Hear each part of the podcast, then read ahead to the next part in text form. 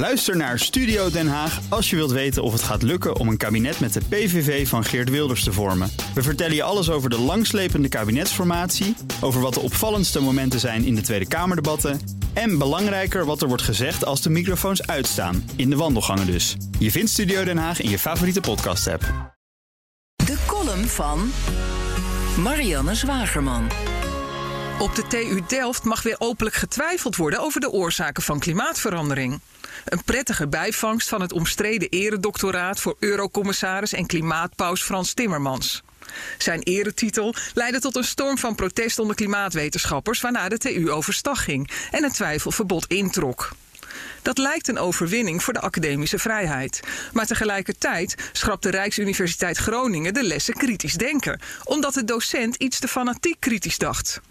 Kritisch denken is niet langer een populaire bezigheid in academische kringen. Ik vertelde laatst in de Friday Move dat ik in verzetclubjes tegen het coronabeleid zit. Met hoogleraren, topambtenaren, politiecommissarissen en andere hooggeplaatsten die geen ruimte voelen en krijgen op hun werk en in de media om zich uit te spreken. Bedreigingen, ontslag en gedwongen vertrek uit interessante commissies is hun deel. Ik hoop dat een aantal van hen binnenkort toch de moed bijeenraapt om de stilte te verbreken. De Turkse president Erdogan waarschuwde de media in zijn land vorige week dat hij nog harder in gaat grijpen bij ongewenste berichtgeving. De meeste media in de westerse wereld hebben zo'n waarschuwing niet eens nodig. Die voegen zich vrijwillig naar het gezag. New York Times reporter Matthew Rosenberg zegt vandaag: Wij van de media zouden moeten overpeinzen waarom zoveel mensen Joe Rogan vertrouwen in plaats van ons. Het antwoord is eenvoudig, omdat mensen als Joe Rogan wel beide kanten van het verhaal proberen te belichten.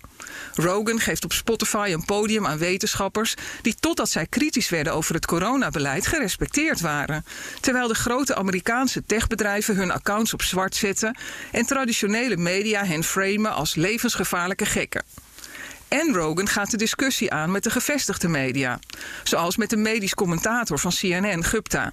Die moest toegeven dat de framing door CNN dat Rogan een geneesmiddel voor paarden gebruikte om zichzelf te genezen voor corona, snarky was.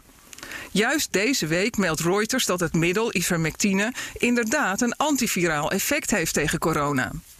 Spotify sloeg de aanval van wat hoogbejaarde artiesten op Joe Rogan gelukkig af.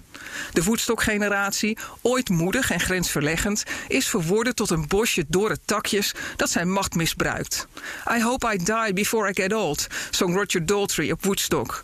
Maar Neil Young en Joni Mitchell werden wel oud, zuur en bang en te egoïstisch om jongeren van nu te laten rocken in de free world. BNR ben je altijd als eerste op de hoogte van het laatste nieuws. Luister dagelijks live via internet. Bas van Werven. En heel langzaam komt de zon op rond dit tijdstip. Je krijgt inzicht in de dag die komt op BNR, het Binnenhof in Nederland en de rest van de wereld. De Ochtendspits. Voor de beste start van je werkdag. Blijf scherp en mis niets.